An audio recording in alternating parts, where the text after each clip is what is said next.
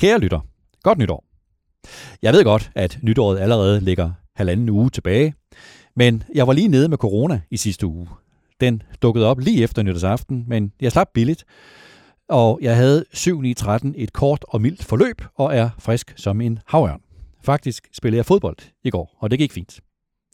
Men så får man jo tid til at tænke lidt ekstra over tingene, så jeg tænkte over min dagsorden i det nye år. Min idé var først at lave et bud på, hvad jeg tror, der kommer til at ske i 2022, men det opgav jeg igen.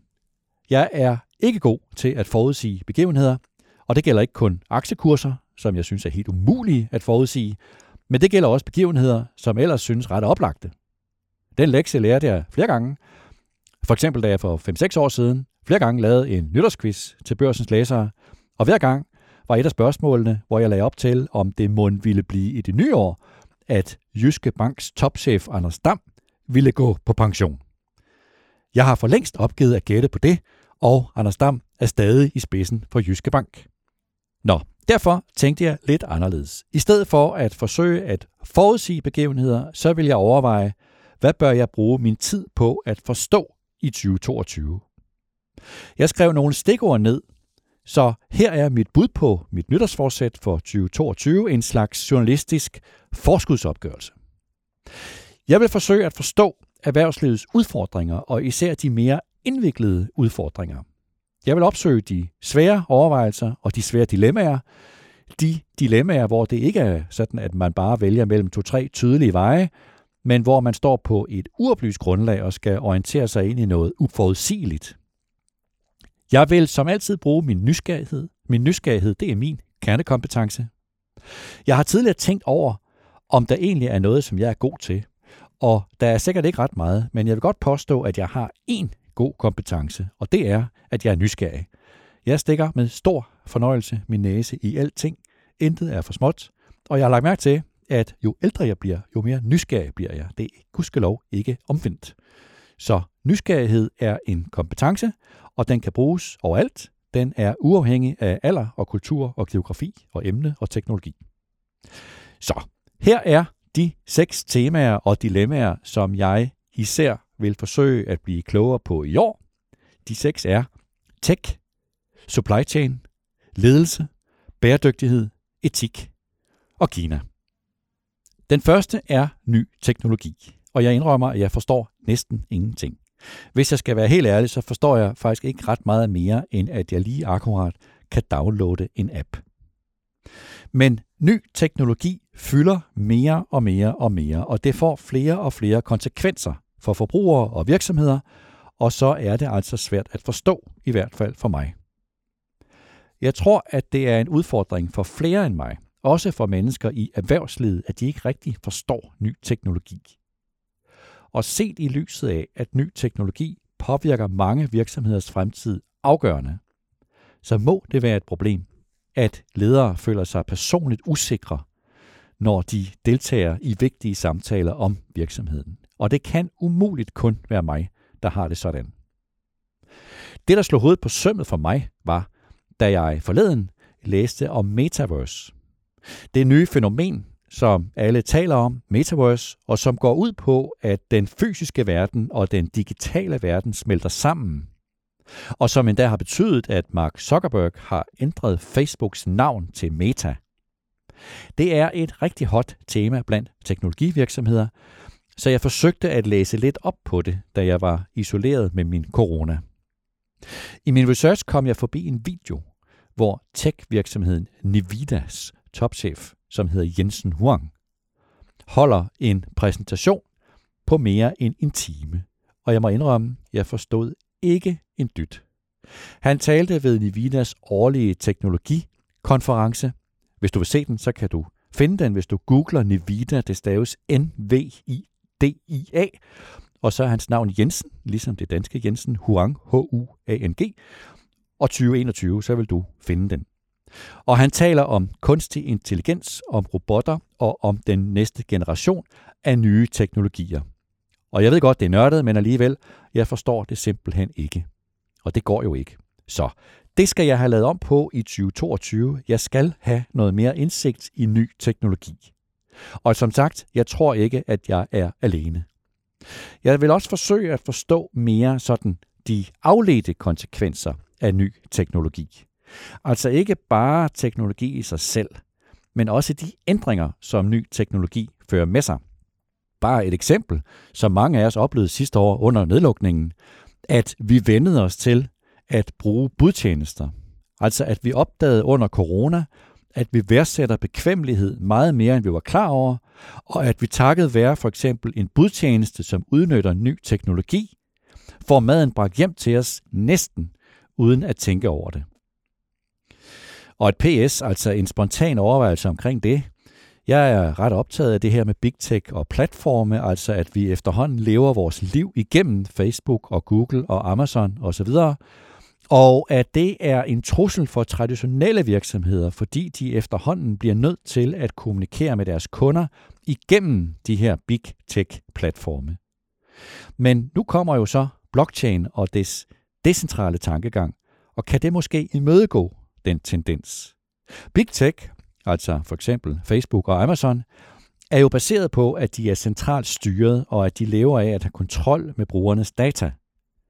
Hvis blockchain lykkes med at blive udbredt, måske i løbet af 2022, og hvis det er rigtigt forstået, at blockchain i sin grundlæggende idé er decentralt, så vil det måske imødegå den magt, som de store big tech virksomheder er i gang med at bygge op. Nå, mit intellekt rækker ikke til at vurdere det perspektiv, men jeg vil holde øje med det i det nye år.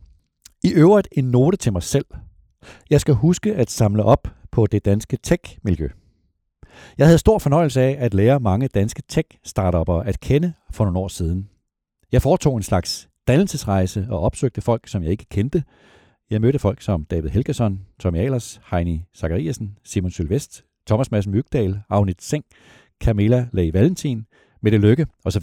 En kreativ og kaotisk og sjov verden. Det var en verden, som jeg slet ikke kendte dengang, og det var en kæmpestor aha-oplevelse for mig at opdage, at lige uden for mine små cirkler her i København, stort trivedes et miljø, som jeg ikke kendte, og som i høj grad var og er en vigtig del af dansk erhvervsliv. Super sjov oplevelse, men jeg har forsømt at holde kontakten, og jeg nåede ikke at komme forbi årets træf i Tech Startup-miljøet Tech Barbecue i september. Det var min første udfordring her i 2022. Min anden udfordring bliver at blive klogere på supply chain. Det er jo et kæmpestort tema, og det har vidtrækkende konsekvenser også for råvarepriser og inflation osv. Så spørgsmålet er jo, hvornår letter presset på forsyningskæderne? Nu er jeg den irriterende type, der lever af at stille urimelige spørgsmål. Og der er noget, der undrer mig her. Og det er, hvorfor tager det så lang tid? Jens Bjørn Andersen siger faktisk, altså Jens Bjørn Andersen, den danske topchef for DSV, han siger i Financial Times i dag, jeg tror ikke, at det nogensinde bliver normalt. Hvis normalt betyder at gå tilbage til den situation, vi så før coronakrisen, så må jeg være ærlig at sige, jeg tror aldrig, at vi kommer tilbage til det. Citat slut.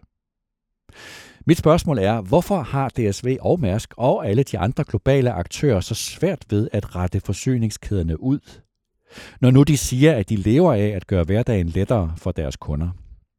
Når det gælder shippingbranchen, er det fordi en gammeldags og analog shippingbranche stod digitalt svagt, da coronakrisen ramte.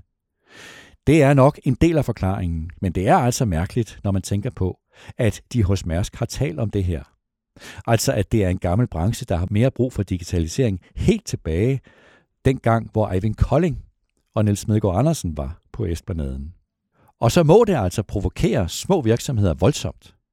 At se Mærsk og DSV og andre skovle penge ind, mens deres kunder må leve med høje fragtrater og langsom levering. Hvad nu, hvis corona kun sker en gang hvert århundrede? Jamen helt ærligt, hvorfor ikke? Hvad nu, hvis corona og delta og omikron let efter let bliver mindre og mindre mærkbar, og tingene falder til ro? Jeg har ingen idé om, hvorvidt det sker. Men hvis nu? Jeg spørger, fordi den globale arbejdsdeling, hvor virksomheder har outsourcet dele af deres produktion til underleverandører, og hvor man har gjort sig selv så effektiv som overhovedet muligt, har skabt en kolossal stor værdi en historisk værdiskabelse, som har løftet millioner af mennesker ud af fattigdom. Den arbejdsdeling og de her effektive, men uhyre komplicerede forsyningskæder har vist sig at være sårbare. Det var faktisk min personlige første virkelig store aha-oplevelse i starten af coronakrisen, at coronakrisen viste, hvor sårbar forsyningskæderne var blevet, og at alle pludselig spurgte sig selv, hvordan gør vi os mere robuste? Det er det, som rigtig mange virksomheder stadig spørger sig selv om, trods snart to år med corona. Bør jeg sprede min produktion og placere den tættere på kunderne? Eller kan jeg håbe, at tingene bliver normale igen, fordi det jo bare er meget mere effektivt? Hvad nu, hvis verdens forsyningskæder vender tilbage til noget, der er nogenlunde normalt? Hvorfor skal jeg så rykke min supply chain op? Det dilemma er så vanskeligt, og så kompliceret, og så forpligtende, at mange produktionsvirksomheder stadig ikke har besluttet sig. De lurepasser, og jeg forstår godt, at de lurepasser, for det må være en vildt svær beslutning at træffe. For hvad nu, hvis det viser sig, at corona i gåseøjne bare var en 100 års begivenhed? Men hvor længe tør de lurepasse? Hvor længe tør de vente? På et eller andet tidspunkt, så bliver de her mange virksomheder nødt til at tage en beslutning. Og måske snart og i løbet af 2022. Den tredje udfordring, som jeg vil blive klogere på, bliver ledelse og en særlig udfordring inden for ledelse. Coronakrisen har gjort mange virksomheders værdiskabelse synlig, og den har givet en ny forståelse af organisationen. Det er blevet tydeligt, hvem der er nøglemedarbejdere. Det kan være indkøbere, det kan være softwareingeniører, det kan være sælgere, det kan være de medarbejdere, som Henrik Poulsen, dengang topchef i Ørsted, talte om her i podcasten i starten af coronakrisen, der reparerer vindmøllerne ude på havet. Det var Henrik Poulsens lære, at de medarbejdere havde vist sig at være endnu mere vigtige, end han havde været klar over i Ørsted. Det er ofte medarbejdere, som ikke er højt oppe i hierarkiet, i det traditionelle hierarki, der har vist sig at være meget vigtige. Den jagttagelse bryder med mange års syn på et karriereforløb i traditionelle virksomheder. Så hvordan skaber man en kultur, der tager højde for det? Hvordan motiverer og belønner man medarbejdere, der er vigtigere end deres ledere? Det her er ikke nogen ny iagttagelse. En af mine helte, James Allen, som er mangeårig partner hos Bain Company, og som er forfatter, og som skrev Bibelen om, at en virksomhed bør fokusere på sin kerneforretning. Bogen hedder Profit from the Core fra 2001. Han skrev en artikel om det, som han kalder Firm of the Future. I den artikel, som er fem år gammel, kigger han ind i fremtiden, og han skriver om netop den her iagttagelse, og skriver om dem, som han kalder mission critical roles. Han skriver, probably designing and resourcing mission critical roles will change the rest of the organization.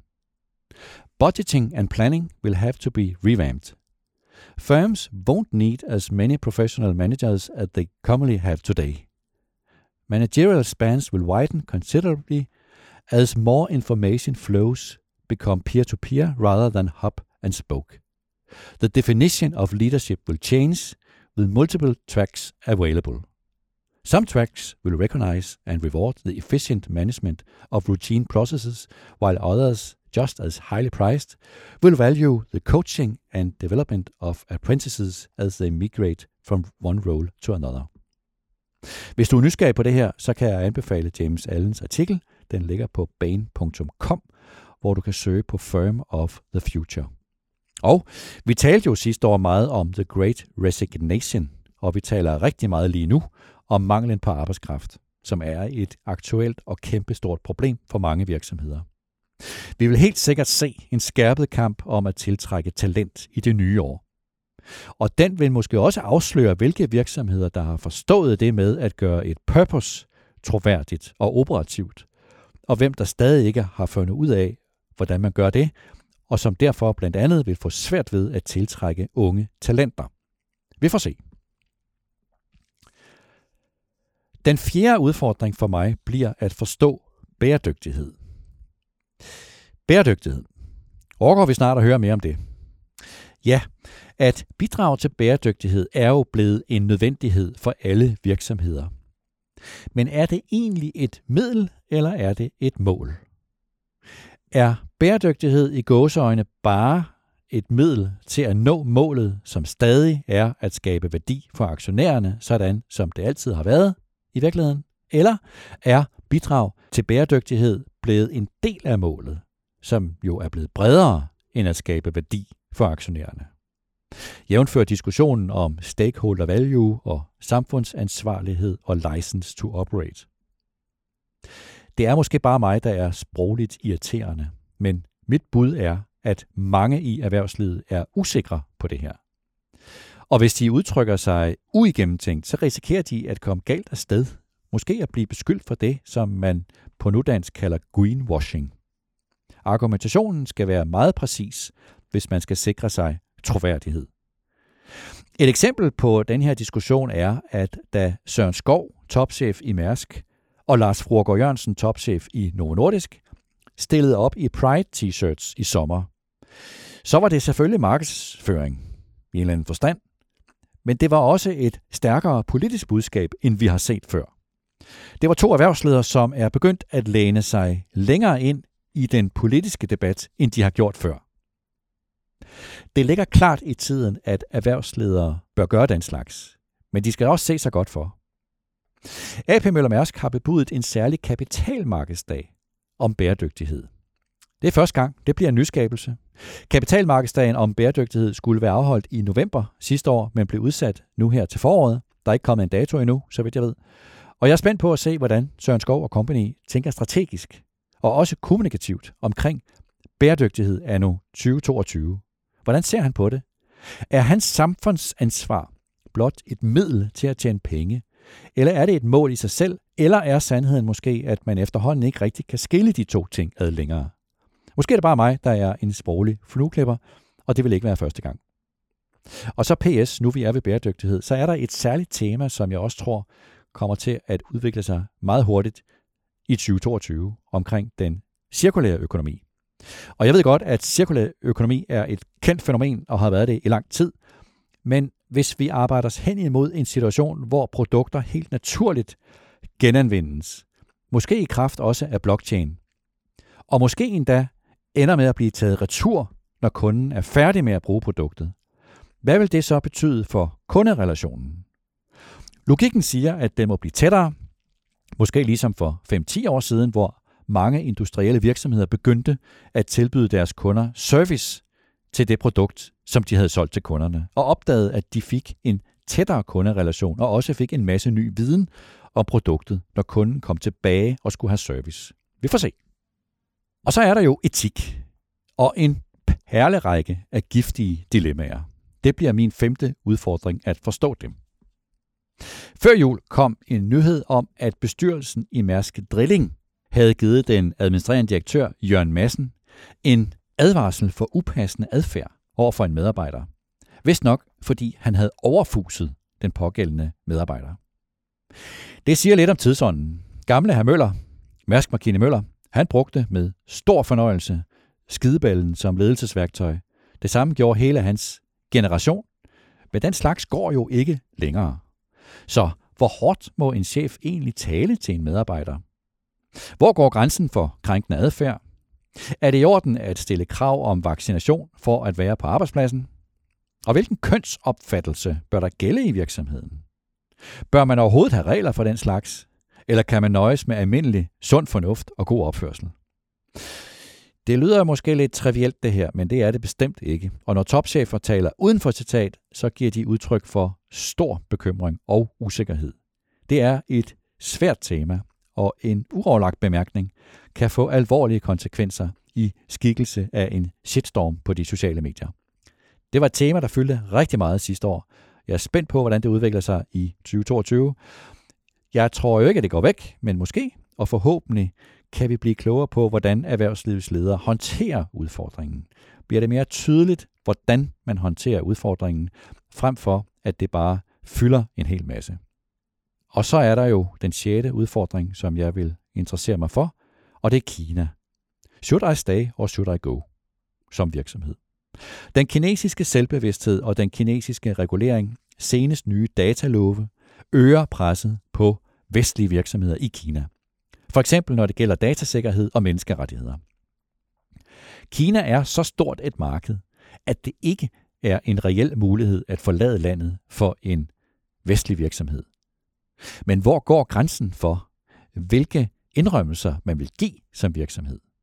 Kan danske virksomheders erklærede værdier på deres hjemmeside holde til den virkelighed, som virksomhederne møder i Kina? Jeg tror, det dilemma strammer til i år, og jeg er rigtig spændt på at se, hvordan danske virksomheder vil håndtere det dilemma.